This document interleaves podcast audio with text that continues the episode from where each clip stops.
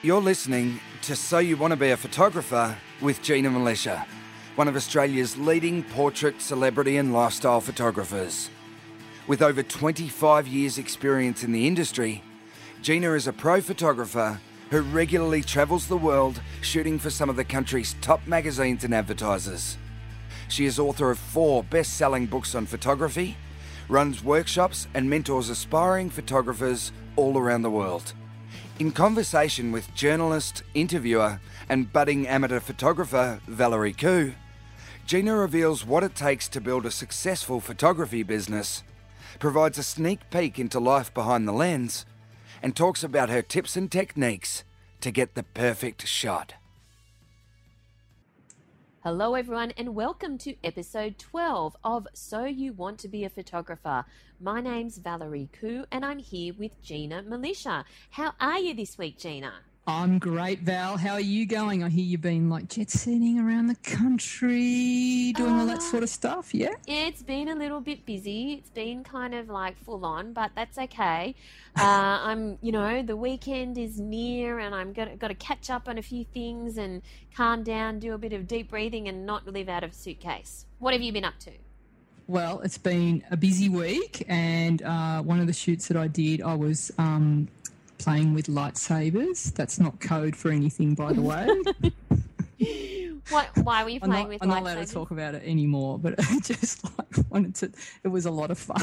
you, you can't. I'm not get. You, you can't get away with that. Why were you no, playing no, I'm actually not allowed to talk about it anymore. Well, but there was lightsabers involved. Do not So what tease. just you asked me if that was? I know that's the Catholic girl in me.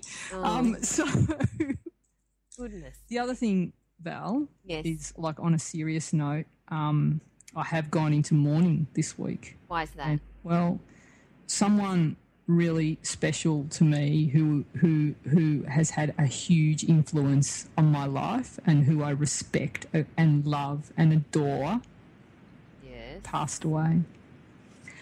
Who? And sorry, I might get a bit emotional here. Just let me just um, pull myself to. Sorry, Val. Sorry, because like this person, Go on. it's the guy that invented Nutella. He died. Michelle Ferrero. Love Nutella. Rest in peace, Michelle Ferrero. He made my life better, Val. He really did. Okay. I'm sorry for your loss. I know. You know what I did? Every day this week, Ate Nutella. I did in his honour. Oh, straight out of the jar because that's the most respectful way to do it, I think. of course. Of course. With the Italian flag draped around my shoulders. Of course. Mhm. Very respectful of you. Mm. Thank you for sharing that, and I'm. We all share. So I just want to just acknowledge that, and I think we should just have a little moment of silence, and I think everyone should just go and have a little little jar of Nutella and then come back. Okay, that would be really awkward on a podcast when people are listening to silence, and I think we're confusing people. They might think that uh, this is not a We've gone, we've photography gone podcast. away, and it's what the Nutella. Yes, So you want to be a Nutella podcast? that's right. so now we're going to move into photography, but yes, rest in peace, Mich- Michelle Ferrero. Thank you, Michelle. Rest in peace. Uh, the exciting news, though, Photoshop turns 25 this year. I know, amazing, hey? I didn't think it was that No. old. Doesn't look a day over 15. But, Twelve. like, what a difference Photoshop has made Oh. to the lives of every photographer Oh. and every celebrity in the world. Every model, uh, every model, every in fact, magazine editor. Everyone like uh, so i can remember pre photoshop where uh, it was the retouches that were Mm. like gods and it was like literally um, you know when you talk about airbrushing they still use that that term to Mm. airbrush a photo like i used to watch that these people were considered masters and i used to watch them with the uh, the prints and they had like Mm. all these tiny tiny tiny little brushes and they would actually, you know, brush over the skin tone and, and get rid of blemishes and lines and wrinkles. And then what would happen is you would rephotograph that print and then create the prints from that. So that's what like models and actors did when they had their images airbrushed back mm. then. And it was so expensive, wasn't it, Val, to get images retouched? So you Oh, just you didn't see it. Like so I think traditionally in the in the uh, magazine world a cover would get retouched. Yep, absolutely. But, But nothing yeah. ever inside That's right. unless you were a, a big, big, big deal. Mm. And today, people are retouching their Instagram. I know. photos. Like everything is retouched. You, you can do it on your phone these days. Well, you can get the softening filters and, and, and everything. And so I think we've sort of lost the idea of what, what's real and, you know, what isn't anymore. I remember my first passport like photo in the age of Photoshop. Mm. I retouched it so much.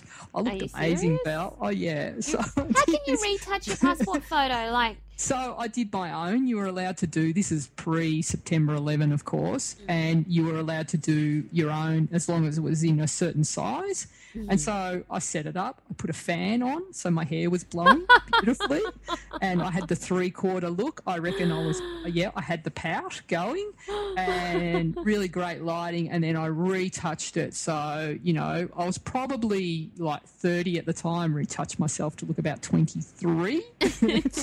And the problem is, you know, when you're traveling, you're not looking your best. No. At some points when you go through those checkpoints. So, like, you know, there I am going through all these borders and they'd like, look at the passport photo, look at me, look at the passport photo, look at me. And then they'd look down at the description, they go photographer, and then they'd go, and I go, yeah, and they go, yeah. They nod, they go, yeah. It's just like, okay, fair enough. And I try, I do the pose. So oh my goodness. Are you serious? So Okay, can't so- do that anymore. Happy birthday to Photoshop. You've come of age. Well done. Yeah, awesome, awesome, awesome. Um, the other great thing that uh, I saw this week is that really inspired me is I am a massive fan of Brene Brown and um, Chase Jarvis, and Yes. they uh, did uh, like, and they did this a while ago. It was like I think sometime during last year that they actually did this chat together about creativity, and I've put a link in the show notes. It's a must see Why? for every artist because it's just she like I love what she has to say about being creative and being vulnerable and like um and Chase also talks about it as well and you know standing in your power and showing who you are and not being afraid of that as a photographer. And one of the great things she talks about is a is a quote by Theodore Roosevelt. I'm not going to read it out because it's kind of a bit dry and but it's it's it's such a powerful quote. It basically talks about like you know we as artists. Um, the minute you put your work out there to be seen, there's going to be people who criticize you, right? Mm. And so often it's the critics that we listen to and not the people who praise our work. So it doesn't matter how many people tell you your work is incredible. Mm. One person says it's not. Who do you listen to? Mm. and which is the one that you go over and over. And what she talks about, and she, she says, like, you know, you have to, unless the critic is also an artist and is prepared to put themselves out there and do what you do, don't listen to them, Yes. right? Never listen to those people. The most powerful thing that she said that I've written down and I've told like at least 50 people since I heard it was she said, What you need to do is get a piece of paper and on that piece of paper write seven names of the people whose whose um, opinion you respect Yep. right? And keep it with you at all times forever. Now that might change as you, you know, as- as you go through life, but that's it. Anyone who has an opinion about your work who's not on that list, ignore it. So I think the quote is actually worthwhile mentioning. It's it's called "The Man in the Arena" Arena by Theodore Roosevelt, and he says it's not the critic who counts, not the man who points out how the strong man stumbles or where the doer of deeds could have done them better. The credit belongs to the man who is actually in the arena, whose face is marred by dust and sweat and blood, who strives valiantly, who errs, who comes short again and again, because there is no effort without error and shortcoming, but who does actually strive to do the deeds, who knows great enthusiasms, the great devotions, who spends himself in a worthy cause, who at the best knows in the end the triumph of high achievement, and who at the worst, if he fails, at least fails while daring greatly, so that his place shall never be with those cold and timid souls who neither know victory nor defeat. So I I think that that's a wonderful quote, and I Aw. agree very much with your sentiment, Gina. Yep, yep. I will admit that I don't get Brené Brown myself, Yeah.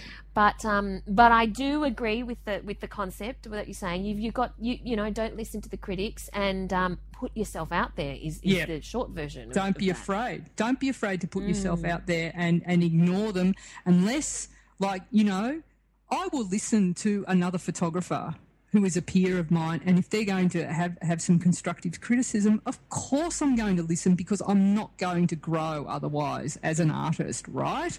But someone who's going to criticise for the sake of it, f- you know, because there is that um, that thing that people feel better cutting other people down Yes. because it just makes them feel better. All of that, just ignore it. And I love that idea of that seven people um, whose ideas you've. I just love that. Just carry that around, and that's a game changer for me. I just loved it. So if you love Brene's work, she's written some amazing books. If that resonates with you, then maybe check out more of her work. She, there's some awesome um, YouTube videos of her work. I think she's had the most downloaded um, TED talk in history uh, on vulnerability, and um, it's worth checking out. You know, I guess uh, some people love her, and you know, And some people don't get so much. but I, I'm one of the. I'm, I'm a, like an. I love her work. I love it. So let's move into the main topic of this episode, Gina. This Yep. week we're talking about how to give great headshot. Yes. So all about headshots this week. Wonderful. What? Okay, what kind of headshots are we talking about? All right. Well, so basically, um, there's a number of different headshots, and when I was starting out, there was like mostly we did headshots for actors, um, entertainers, models, and like corporate types. But now, like, there's p- pretty much everyone in the industry. Anyone who's anyone needs one, right? Everyone needs a decent profile pic. So uh, there's a few uh, different types of headshots, and I think that's really important to know before we launch into the how to, which is mostly what I'm going to be talking about uh, through this podcast. Actually, how to set up the shot, how to get a great expression, how to sit people, how to pose them, and how to really make people comfortable. So I just want to just go through the different types of headshots Sure. first. So basically, we've got the acting headshot. Okay. And so when you're doing an acting headshot, it should really be like a fairly accurate portrayal of what the actor looks like. So, so like um, sometimes people make the mistake, and they and and particularly with female actors, that they need to um, you know plaster on the makeup and and um, you know they kind of end up looking unrecognizable. And the problem with that is when an actor then goes to do an audition, they've been chosen off that headshot. Yeah. And so they'll turn up to the and and so if you've created uh, a headshot for someone and they look nothing like that person, then you know it's going to get confusing when they turn up for them. They, they say, "No, no, we wanted this person." Yeah. So, the, the, like a really good actor's headshot should almost be like a really natural, but just like imagine how you would look if you looked, you know, really good, really fresh, um, a genuine and, and sincere and open, friendly face. Because and and it should be. It's almost like a bit bland. You're not going to be wanting to go over the top, friendly, over the top, happy, or not too serious.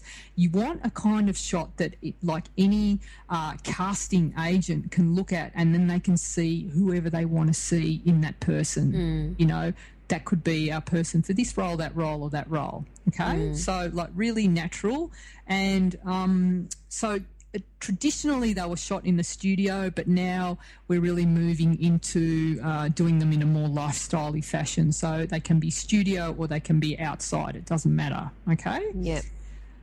The next type is a model's headshot, But, and but before you move on, where where is the headshot cropped typically? so generally it's about um, head and shoulders or three quarter. Now we're sort of moving Three down. quarter? Yeah, So three quarter. So we're going So like a little bit longer, and but generally you see them uh, are cropped at, at a at a good size headshot, so just through the shoulders Mm-hmm. and and just above the head, and sometimes they're like a lot tighter than that as well. Mm-hmm. So you know, it's it's they're not. About, it's about like you know. Most of them are about just like a good head size, you know, Yep. mostly, yeah, through the head and shoulders. Okay. Yep.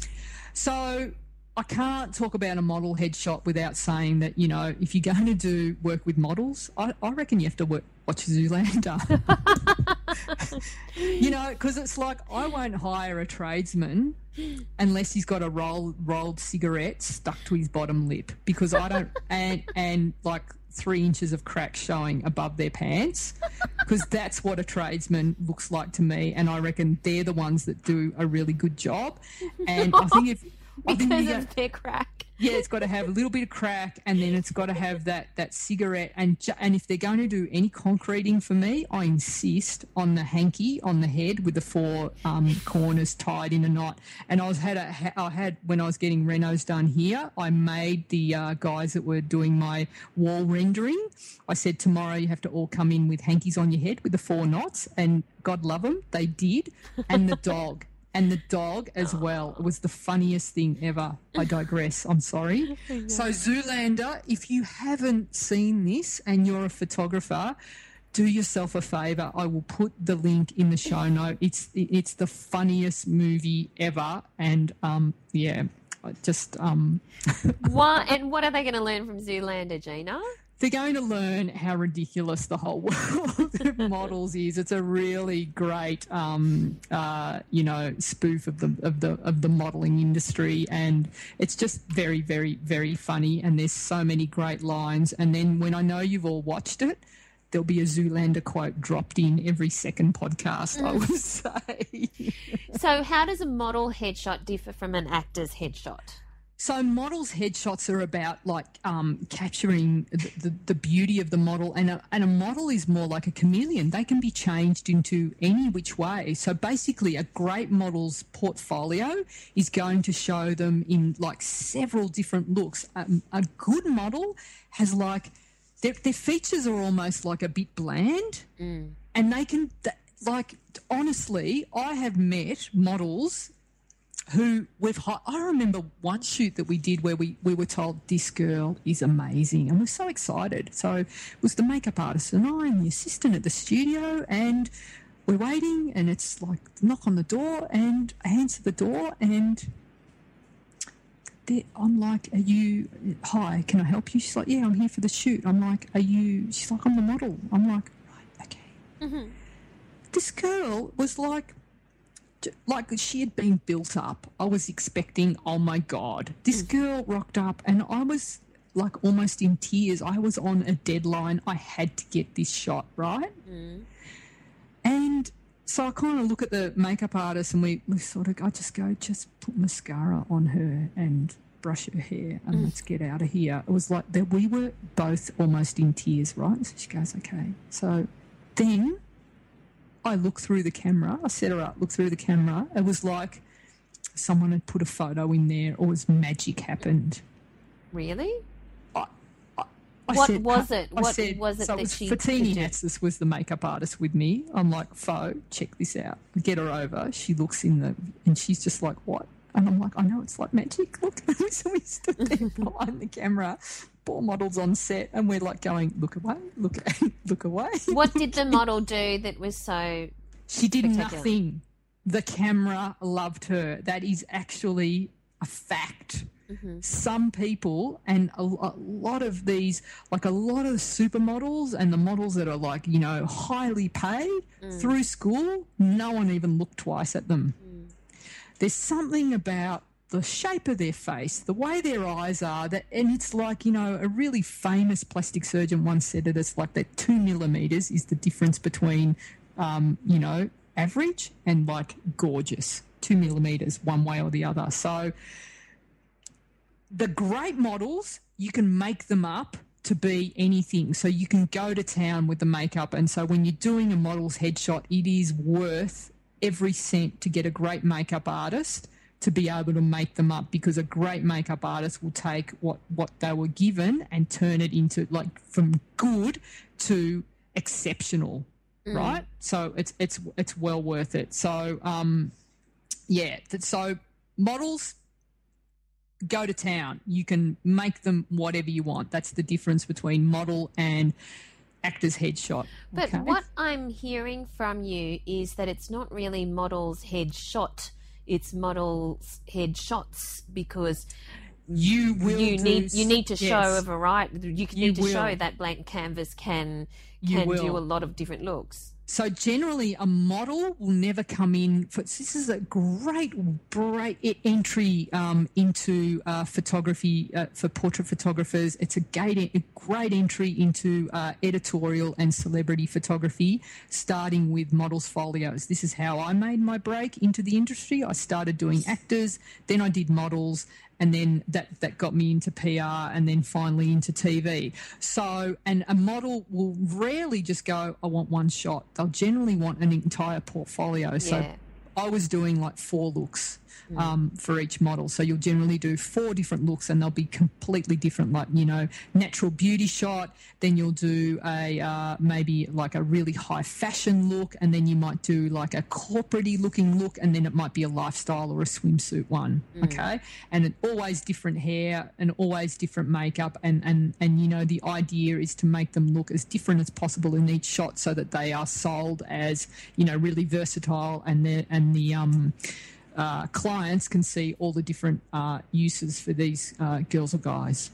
Okay, so let's move on to the corporate headshot. So the corporate headshots, again, uh, they've changed dramatically over the years, and they've gone from being like these uh, stiff, rigid, sort of grey, dark backgrounds to again that lifestyley look. And I know we've talked about this in, in earlier podcasts, so I won't I won't go on too much. But it's basically you, you know we can do them now outside corporate uh, headshots. We can also do them uh, on location and have more of that lifestyley feel where people are doing things and also, like, you know, when I say corporate, I'm just talking about pretty much everybody else who's like not an actor or a model. So, like, that could be uh, any entrepreneur. Mm. Um, and, and also, um, you, you, know, you can probably put um, artists in there and, and uh, like sort of everybody else, which is everyone who mm. needs a headshot. So it's like. So, what are some basic rules that you need to follow for to do a good headshot? Okay, so whenever I'm doing headshots, I do uh, tend to stick to the same rules with everyone, and so I basically uh, am uh, changing uh, the look of the shot, but the technique's the same for everyone. If you get okay, what I mean. Yep. So um, I always decide the first. So the before I do anything, you have to make sure that that you in how you greet people when you're meeting them for the first time because you've got that first little while, that first few seconds to really make a connection. Mm. And that's probably like the most important time. So there's been times when um, often as photographers that you might be called in to do like a series of corporate shots where you're meeting someone and it's like you're, you're banging them out every five, ten minutes. Yeah. Right? So you've literally got, it's like 30 seconds yeah. to, to, to, to greet get them to uh, know you, like you, trust you in that time.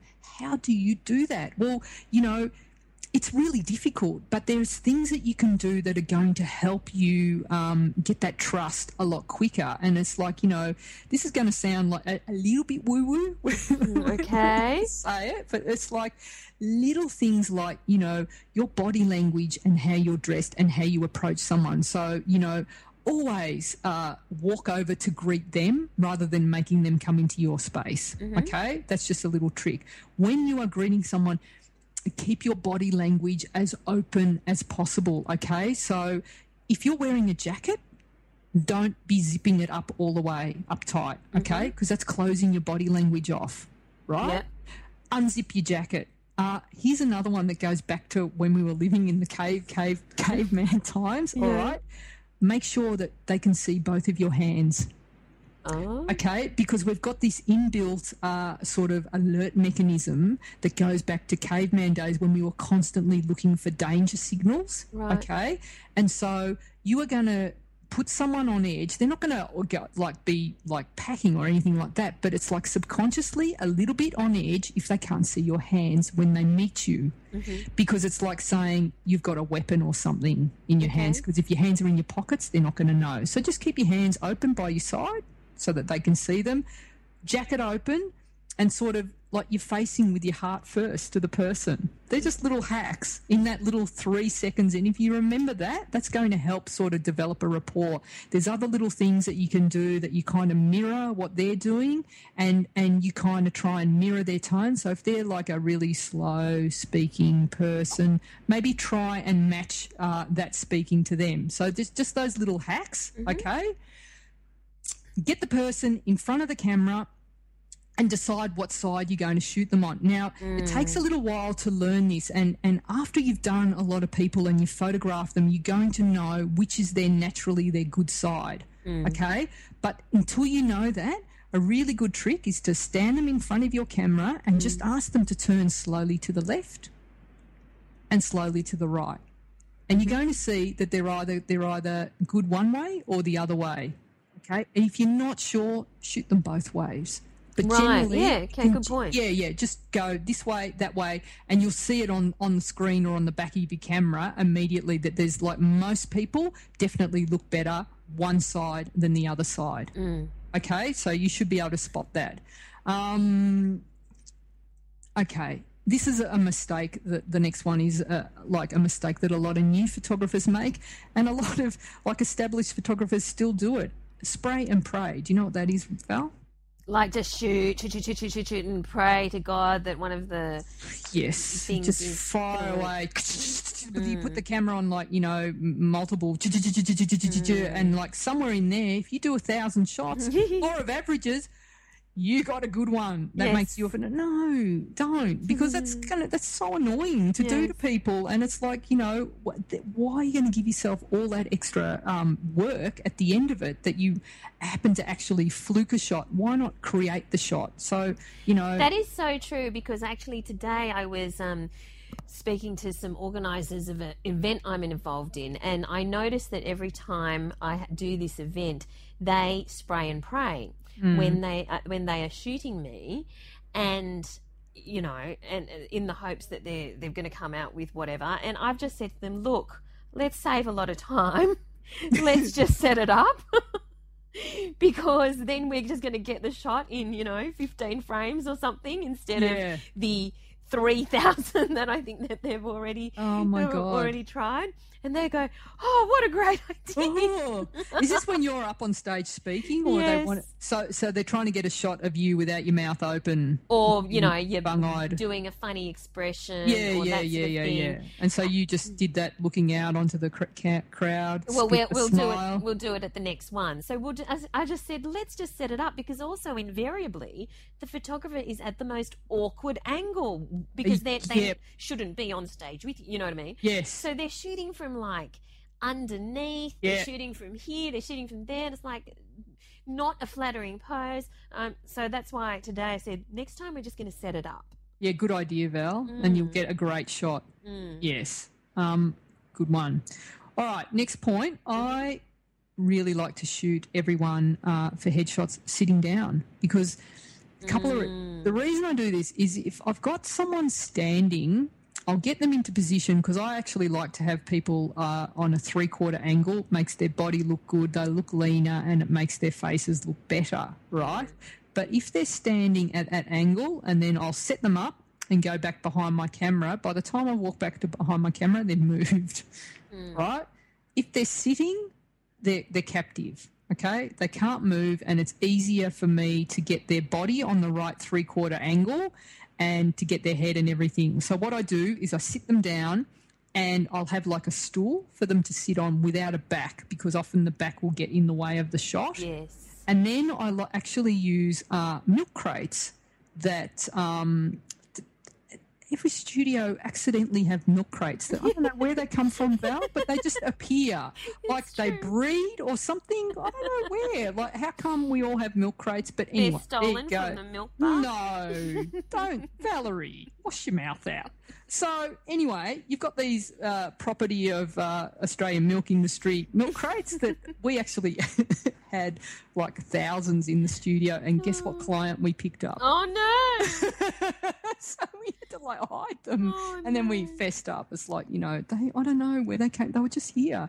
So the milk crates go under the feet Mm. and you can actually like just sort of uh, s- sort of spread the knees apart and the milk crates are like there and they're sitting and then and then So what's their bum sitting on? The bum sitting on a stool Right. Okay. Feet it. are raised so it actually raises the knees slightly and what this does is it means that you know from that position you can get them to actually lean forward and lean their uh, rest their arms uh, on their knees Yeah. there which is a really comfortable position and that that lean forward is is uh, really flattering because when you push the face and lean forward it stretches out all the skin under the under the chin okay, mm. and gives a really strong jawline. So, you know, good headshot, strong jawline. Mm. I think I, I think I must have had you in my brain this week, Gina, because I was chatting to somebody who and I who wanted to raise his profile, and I was saying you've just got to get some your headshot done because this guy was you would have loved to have shoot him, Gina. Yeah.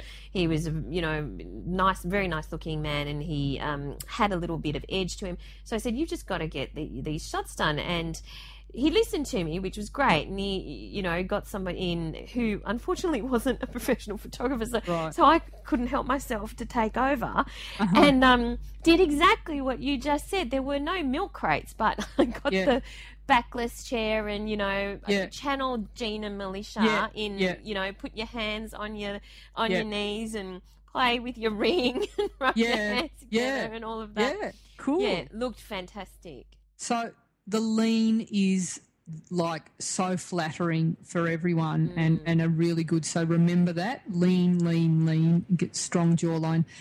Um, if you've got a model that is carrying a little bit of extra weight and particularly like that, that extra weight around around the jawline and they might have like a, a double chin there then sometimes uh, it might be uh, a little more flattering um, if you do get them to stand up particularly if they're carrying a lot of extra weight and it's like up around the shoulders. Once you sit them down uh, they can all look a bit hunched and, and bunched up. So uh, for people like that, that that's my exception where I'll, I will ask them to stand and often um, uh, if you're doing like really big guys, like you know athletes who do have those big shoulders, they can often look uh, too bulky when they're sitting down. So again, I'll get them to stand rather than sit uh, for their headshots. Um, so most people do look better with their with their shoulders at a three quarter angle and their face at a three quarter angle. Um, if uh, if I'm doing if someone's got a really symmetrical face or I want to do like a really strong character shot, I photograph them dead square. And I've actually noticed that it, it is a bit in vogue that style at the moment of doing like you know that that sort of hipster look where it's straight down the barrel, uh, straight on. That that's a, a distinct look, and I've I've done that a lot for my. Uh, a lot of my TV stuff dead square to camera. So that that can be a really uh, strong way to photograph someone. Um, it's also um, worth experimenting with a couple of different poses. So like do do play around with like you know the height and the, the shooting them from left or right, and then learn to see really see which side is the better one to shoot from. Okay. When I'm setting my tripod, I just like to go just slightly um, below eye level. And um, Shoot slightly below eye level. yeah, and that makes people appear like uh, really powerful and larger than life. Okay. And um, if it's a full length shot, it's actually a little bit slimming as well. So it's like a, a really uh, good good headshot. So you sl- eye level or um, slightly above also uh, works well. If you want to give, um, if you want to make someone look uh, a little bit softer and more approachable, so if you're if you're maybe if you're doing like a CEO or someone in a powerful position and you want them to be powerful, slightly lower. If you're doing someone, say, like uh, someone who's a, hi, I'm a psychiatrist, I want to help you, kind of that sort of headshot, maybe go um, uh, a little bit higher so that they appear softer, or you want anyone to appear softer. You get you get that? Great. Yep. Yeah, yeah, Totally. yeah. Mm. Okay. Um, so that that is my first maybe three or four minutes. I spend just like getting that position going, and the whole time I'm doing this, I'm constantly engaging with the model. Chat, chat, chat, chat, chat, chat, and all the chit chat. I'm not talking about myself. No. Ah, so God, I'm good. How good am I? Let me tell you. Let me tell you how good I am. See how that sounds? It's just like it's not very good. That's not going to, as much as people love talking about themselves, that's not really going to uh, develop a really good rapport with your model. The best thing to do at this point, because remember, your model's going to be really, really nervous at this stage okay, for the first few frames. So it's your job to just relax them. So if you can talk about anything other than the photo shoot, just to find that little place that you can connect with each other, you mm. know. So, you know, how'd you get here? That's a, you know, just find things about them that, you know, you can compliment them on genuinely and, and just keep the chatting going. You know, I've got shoes like that. Did you get them from blah, blah, blah? Yeah, yeah, I got them on sale and so that, that jacket, you know, da, da, da. have you seen this ring? Yeah, yeah, I've got that ring too. Do, do you know what I mean? Just Yeah. keep the conversation going so that you can, you can get them relaxed. So you're chatting, there might be lint on their jacket. As you're turning them around, you'll brush that lint off. You've set them up, you've got them into position you are confident about everything. You're never tentative. You're never saying, oh, "Okay, so sit there." Nah, nah, nah. Don't like that. No, no. Let's do let's do something else because they're going to lose that. Um, you're going to make them feel more insecure. And so, if you're really anxious at this point and nervous about how they're looking, they're going to feed off your energy. So, you know, even if you're not feeling it, fake it, fake it, fake it. You're confident, you know what you're doing. Okay, I'm going to sit mm. here, go back to your camera, have a look through. Even if it looks revolting, you go, yeah, yeah, that's great. Just going to change it up a little bit. I'm just mm. going to try and swap you around to the other side. You're never going to go back to your camera and say, oh my God, geez, you look four times bigger this way. I can't believe it. You look, hang on, let me take a photo and show you how ugly you look at this angle. You got it. Dave, come and have a look at this. Obviously. No. okay. So, but, but Val, mm-hmm. I've seen it done. I've Yes, seen it done. Okay. So this little initial period, crucial to keep them like relaxed and nervous. Then know that the first 15 to 20 frames that you take at this point, you're probably not going to get much. They're going to not be connected with you. It takes about that time for them to just relax into the pose, get used to the lights or get used to the location, get used to you, the sound of the camera, everything. So remember that like most people, they're not they don't have a lot of experience in front of the camera and you can even acknowledge that. It's okay to do that.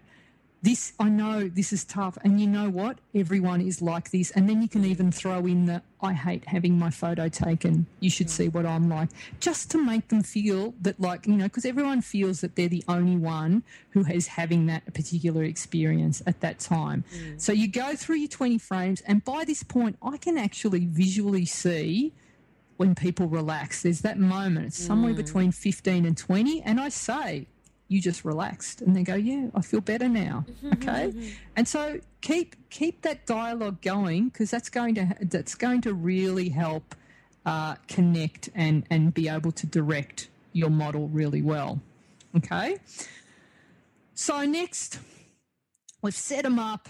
We've done that 15 to 20 dummy frames you know we know that now they're they're relaxed and now like you're probably getting at this point okay shots most people would go, they're all right, they're fine. But if you really look closely at this point, and this is the difference between a good shot and a great shot yeah.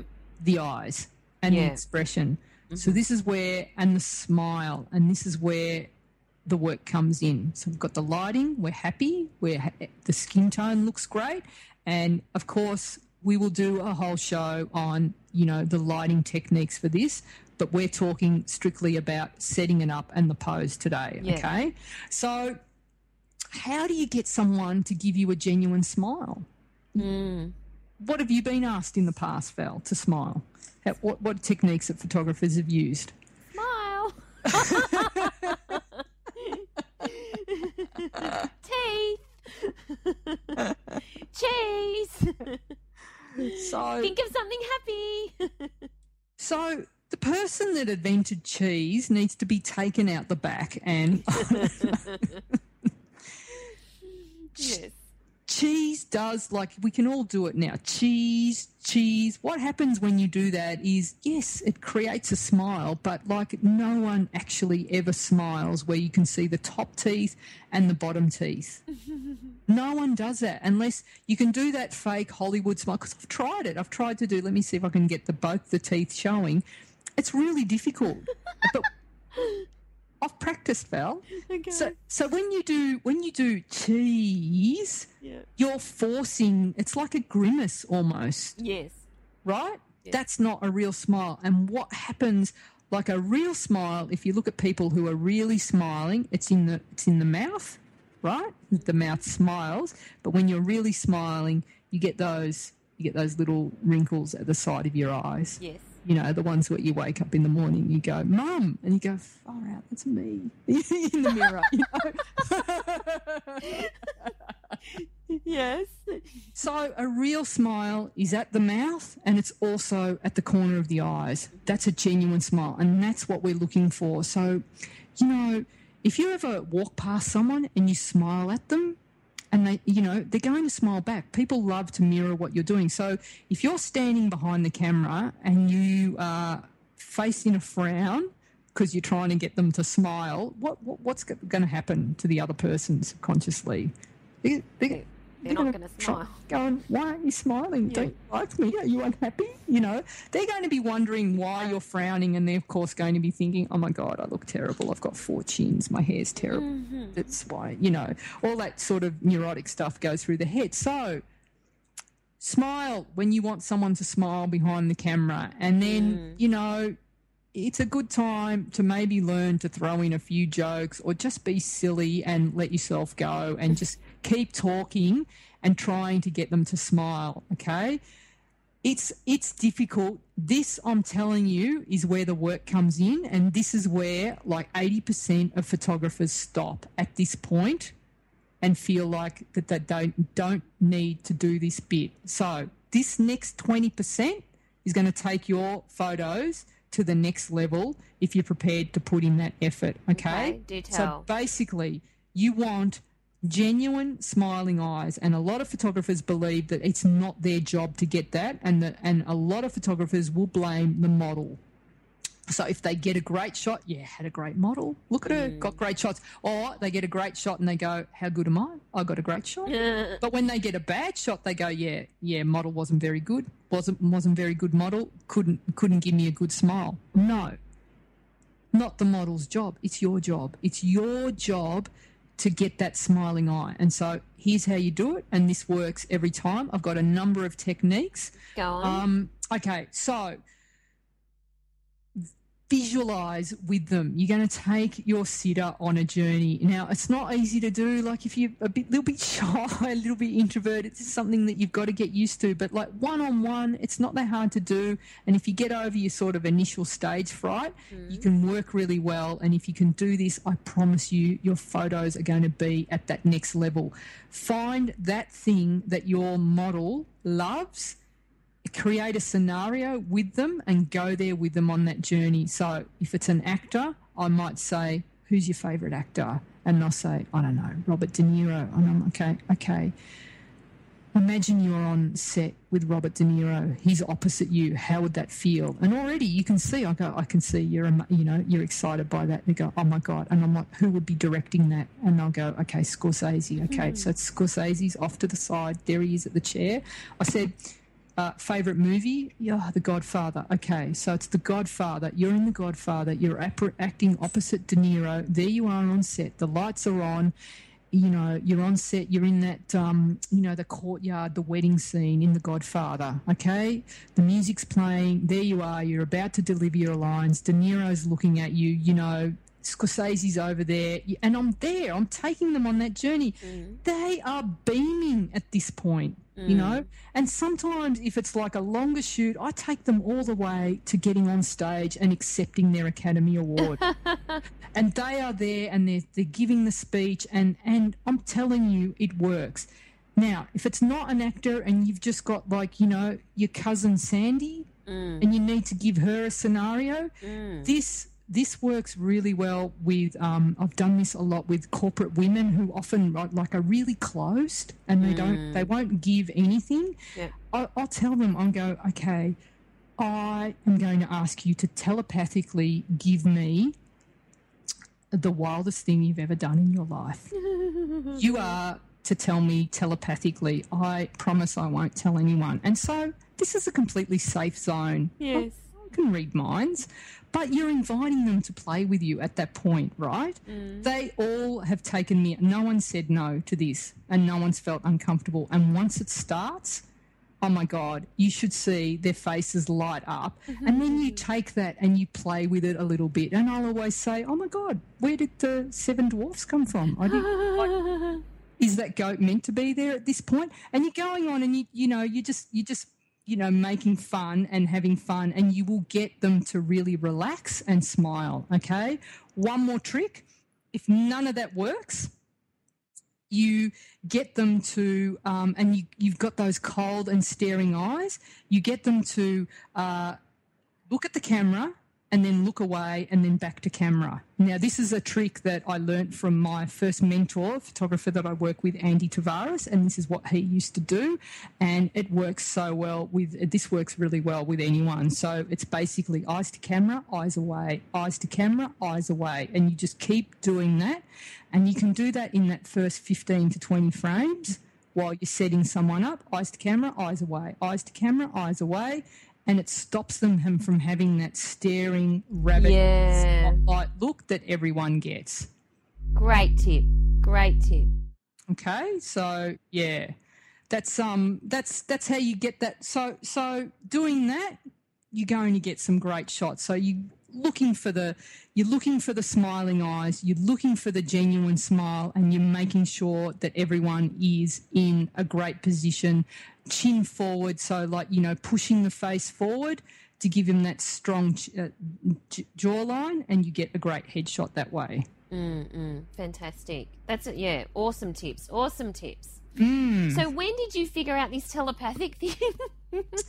this was something I invented. Have I ever done this with you, Val? Not telepathic. I haven't done this one with you, have no. I? Are you sure we didn't do that last shoot that we did? No, no. The last shoot we did, you kept on talking about my cat Rex. I did, didn't I? Yeah.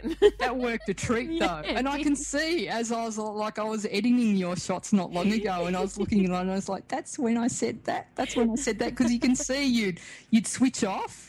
Yeah. Like you'd look down at your phone and you'd see a text message you didn't want to get and it's like you'd look back up and it's like your eyes would be really cold and then I'd like bring in the cat's name and it's like they'd light up again. It was like that was Yeah. incredible.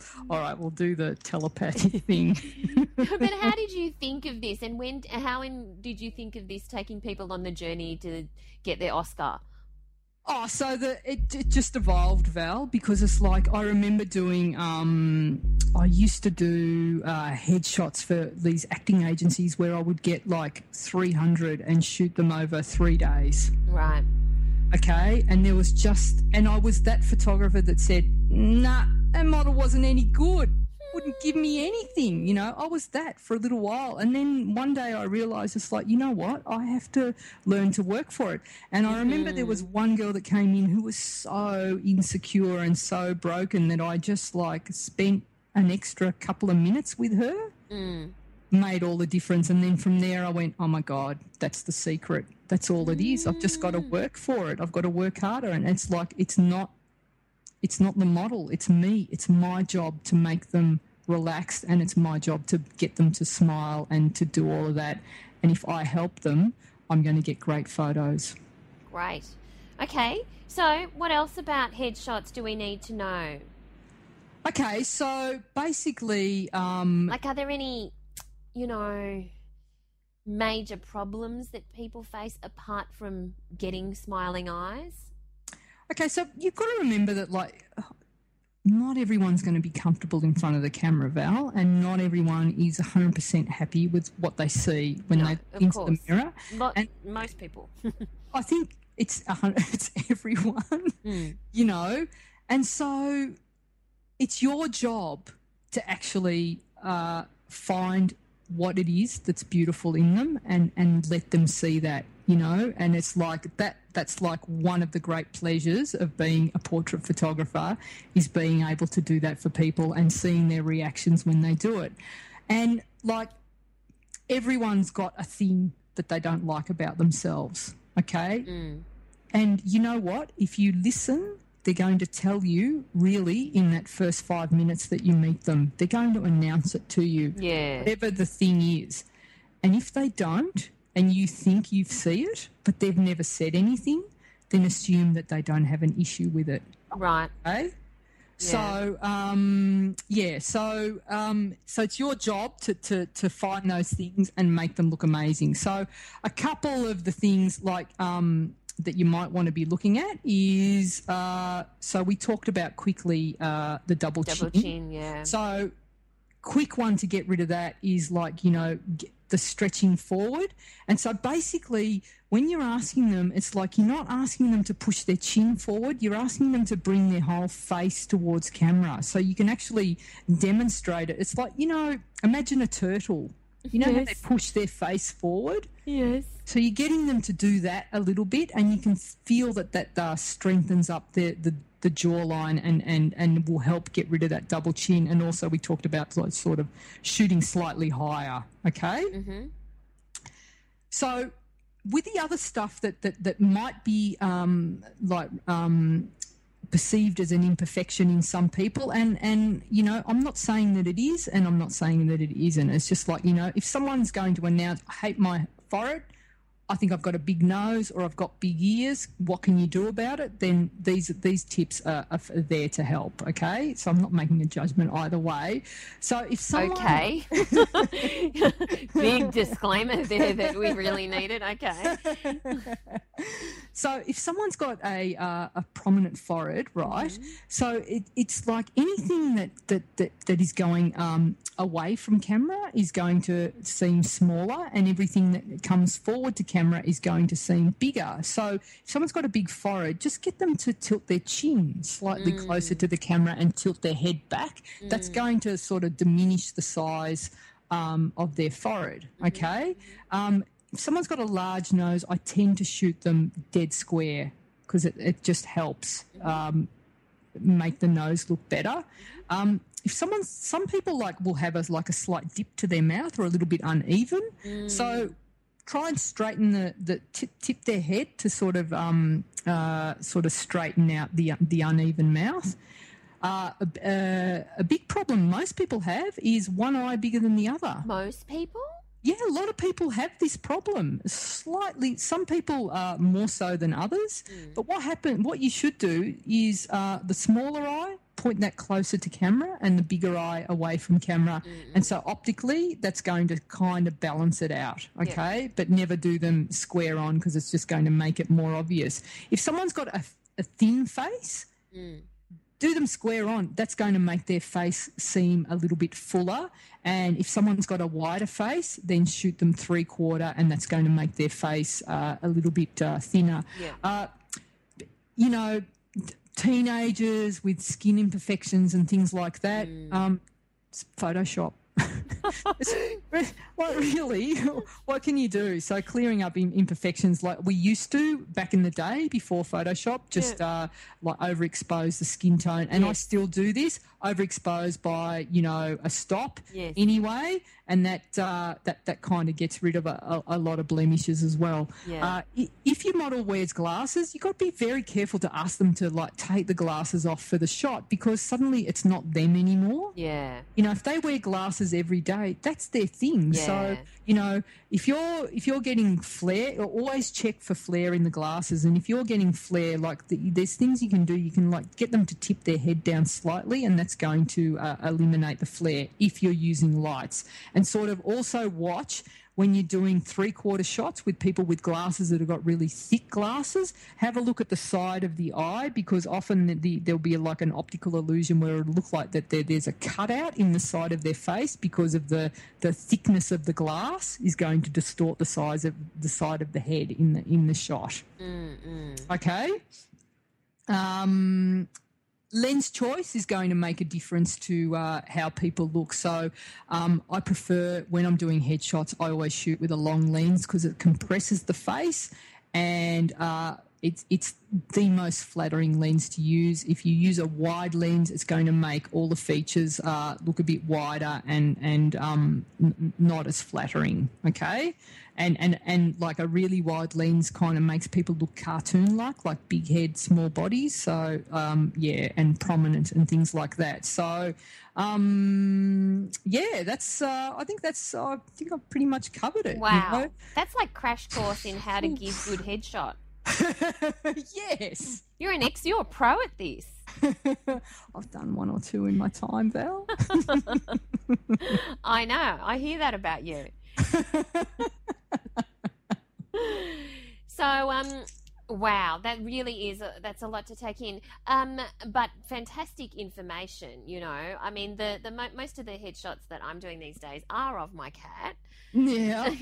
and he's a bit hard to direct, especially Yeah. when I say, you know, stick your chin out and tilt your Yeah. phone back. But actually, I don't need to say those things because he's kind of perfect looking. Yeah. He's gorgeous. You'd shoot him square on. Yeah, And totally. uh, he doesn't need makeup. He doesn't. so, um, what one thing that you didn't cover though, I'm curious, is do you suggest to people, you know, what do they wear in terms of because you're only seeing the top bit of their top. Yeah. you know what I mean. Yep. do you have any go to you know no fail suggestions or Yeah, or, I do. or, or any don'ts So, so what I say to people uh, before they're coming to the studios, I say, like, in terms of color choice, bring those clothes that you, when you wear them, you get the most compliments in. If you mm. don't have a clue, that's what you wear, and there'll be a color that you'll wear it, and people go, "Good, you look good today."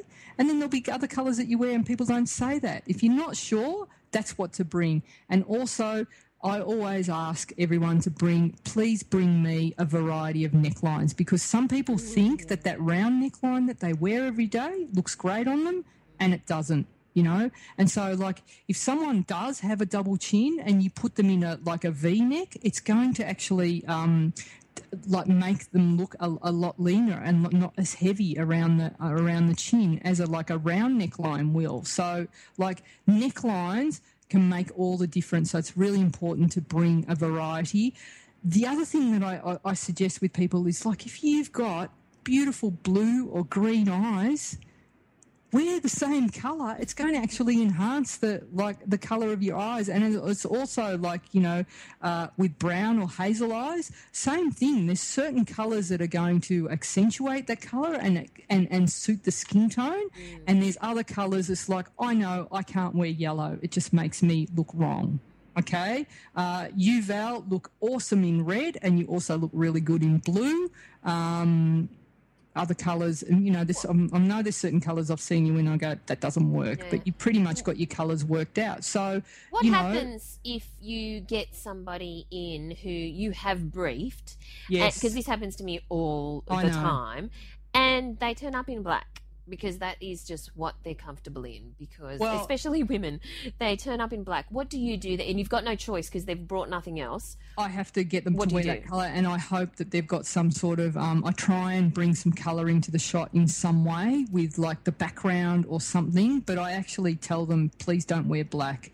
And and also, you know, if you're like an entrepreneur or someone who wants to take those photos and get them to run in a magazine or something, yeah chances are if they're wearing black it's not going to run because like magazines don't True. like black. And mm. and you know what people rarely look good unless it's going to be a, like a, a, funky, edgy black and white shot. It mm. really does take a lot from the face. It doesn't make you look, you know, um, alive. Uh, another little trick, you know, if um, you want people to look really fresh and healthy, like a white, crisp white shirt looks amazing, mm. you know, particularly on guys. And another little trick, guys, if you are ever going for a job interview and you happen to be extremely hungover, mm-hmm. Right, feeling pale or feeling sick, wear a crisp white shirt. It's going to make you look a lot healthier. Okay, this random bit of advice there. Yeah, Thanks, I know. Gina. I just thought of that. It's like, but it's true. It's a good little life hack to know. It'll okay. come in handy for some. Someone's going to get a great job because of that. Because I told them that. Okay, so um, we've almost come to the end of our podcast. Um, but yeah, wonderful crash course in how to give good headshot. I think that um, we will cover other aspects of um, you know how to give good headshot in terms of lighting and stuff like that uh, later but very useful in terms of posing in that. Thank you gina. Really appreciate well, that i've learned i've learned quite a bit. Um, we want to thank everyone who is listening from all over the world. We've got listeners from the usa canada new mm. zealand australia ireland china india south africa the uk this, and sweden. Uh, we've got an email from someone in sweden. Thank you everyone. And uh, yes. in, interestingly our biggest um, um, uh, the biggest group of people uh, from the US. So yes. thank you for everyone who's listening from the US. If we'd love to know where you're listening to this podcast, so do email us news at ginamilicia.com. Also, if you've got a question, um, we'd love to be able to answer it in an upcoming episode. So that's the same email address as well. We hope that you are um, participating in uh, Gina Challenge. So that's yes. hashtag Gina Challenge. We've got a few coming through and they're awesome. And uh, so I'm really excited to see uh, all your work. So, yeah, send it in. Yeah, so this week, uh, our theme for this week, because we've had portraits, we've had. Um, you know, something sexy. Uh, and this week it is not headshot, but uh, no, well, I mean, it is headshot actually. So send us, uh, I mean, uh, post on your social media and do hashtag Gina Challenge and post a headshot that you've yep. taken. Yep. It doesn't have to be of a human being because I will probably post a picture of my cat. Yeah, we'll take animals. Yeah, yeah. So hashtag Gina headshot. We'd love to hear from you. Yeah. And and guys, if you uh, can do us a one great favor, and thank you so much for all the emails and tweets and Instagram messages and Facebook messages. That's all amazing. But you know, if if you can, we would love uh, your iTunes reviews. That's a really good way to uh, help us out and uh, get us up there in the ratings. So I'd really, we would both really appreciate that as well. So it'd be really awesome. So, um, until next time, what are you doing this coming week, Gina? Lots of shoots happening, lots of um, retouching to do, and um, I'm just about to wander off and uh, have some more Nutella. all right, you go have some more Nutella, and we'll see you all next week, everyone. Thanks for listening. Thanks, guys. Thanks for listening to So You Want to Be a Photographer.